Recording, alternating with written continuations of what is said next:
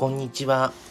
なしなし夫婦のまさです。えっ、と、今日のお話は、えー同性より結婚の方がいい理由、パート2ということで、えー前回も、え同性より結婚の方があのいいよという理由をねお話しさせてもらったんですけども、え今回はあのその続きなんですけど本当はね続きをあのするつもりなかったんですけどあのあれをはいえっ、と配信した後でちょっと一個ねまた思いついたのでそれを追加でやろうと思って、えーやります。お話ししますね。えっ、とその結婚の方が同性よりいいっていう話の続きは、えー、ともう一つあってそれは、まあ、今回前回も含めて今回もですけども内面というか精神的な面をお話ししてます金銭面はねやっぱりそこはもうそれぞれのあのカップル夫婦によって価値観も違うと思うのでまああくまで僕の目線ではあるんですけどもあの物理的な話はちょっと置いといてっていう感じですね。で、えーもう一ついい理由っていうのは、えー職場とか、えーまあ親はあのどういう形であれね応援はしてくれるんですけども、えー親とかではなくまあ親戚とか身内とかなんですがえっ、と同性よりも結婚してる方が、えーまあ信用されるっていうところだと思うんですというか思ったんですね自分が。あのまあ、僕も45なんですけどもあのまあ1回結婚してて、えーそれで30僕は31の時に結婚して35の時に別れたんですけどでそっから、えー6年7年ぐらいまあ奥さんとねその間あの出会って付き合ってる期間はあるんですけども結婚としてあのしたのは42なので、えーその頃よりもその間の時よりもまあ以前の結婚の時もそうですし今回の結婚の時もそうなんですけどあの職場で例えばあのもう若い子ら20代の人とか自分より一回り下で30前半とかなんですけどもあの相談事もそうですしやっぱり結婚してる方が話しやすいんだと思うんですね若い人たち特に女性からは。あのまあ結婚してて、まあ、子供いるいないっていうのはあまり関係ないんだなと思ってて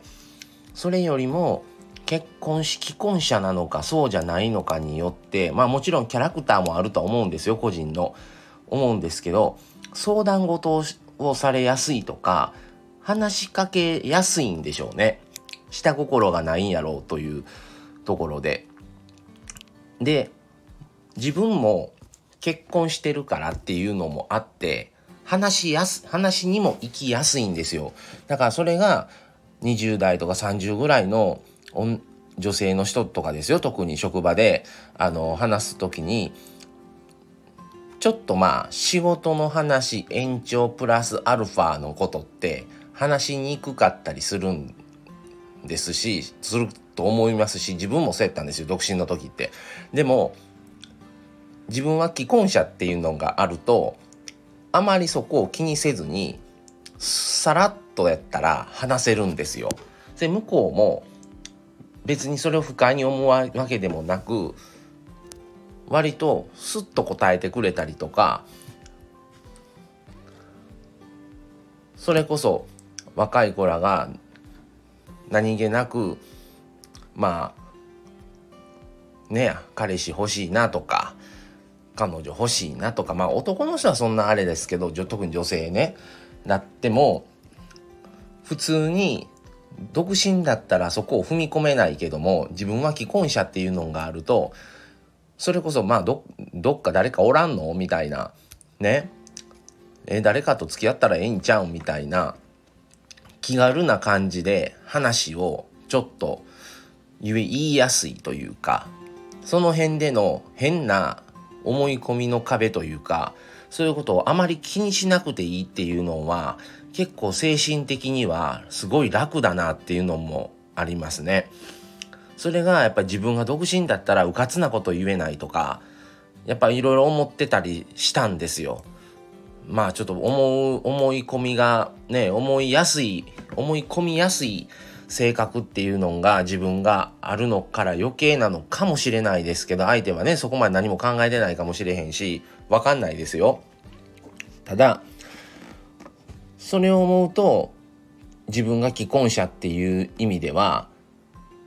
変なねあの気持ちもありませんっていうことをもう結婚してます既婚ですっていうことで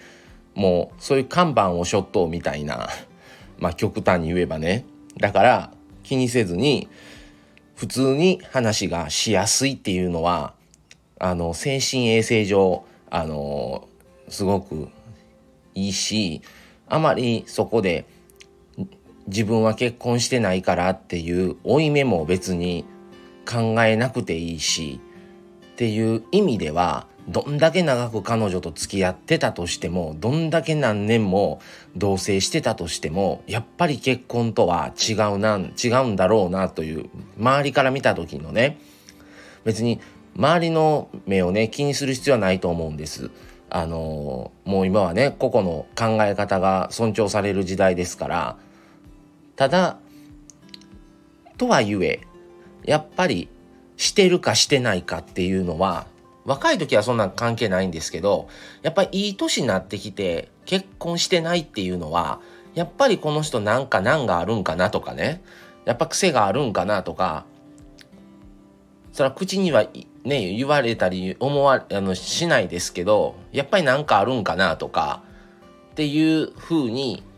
思われやすい。し話しにくい話しかけにくい。まあキャラもあると思うんですよ。ただでも自分が既婚者であるから別にそういう深いなあの変に回りくどい考え方もせんでいいしされにくいし普通にさらっと独身だったら言えないであろうことを普通にあの変なことは言われない言えないですけど普通なことだったら全然言えるみたいな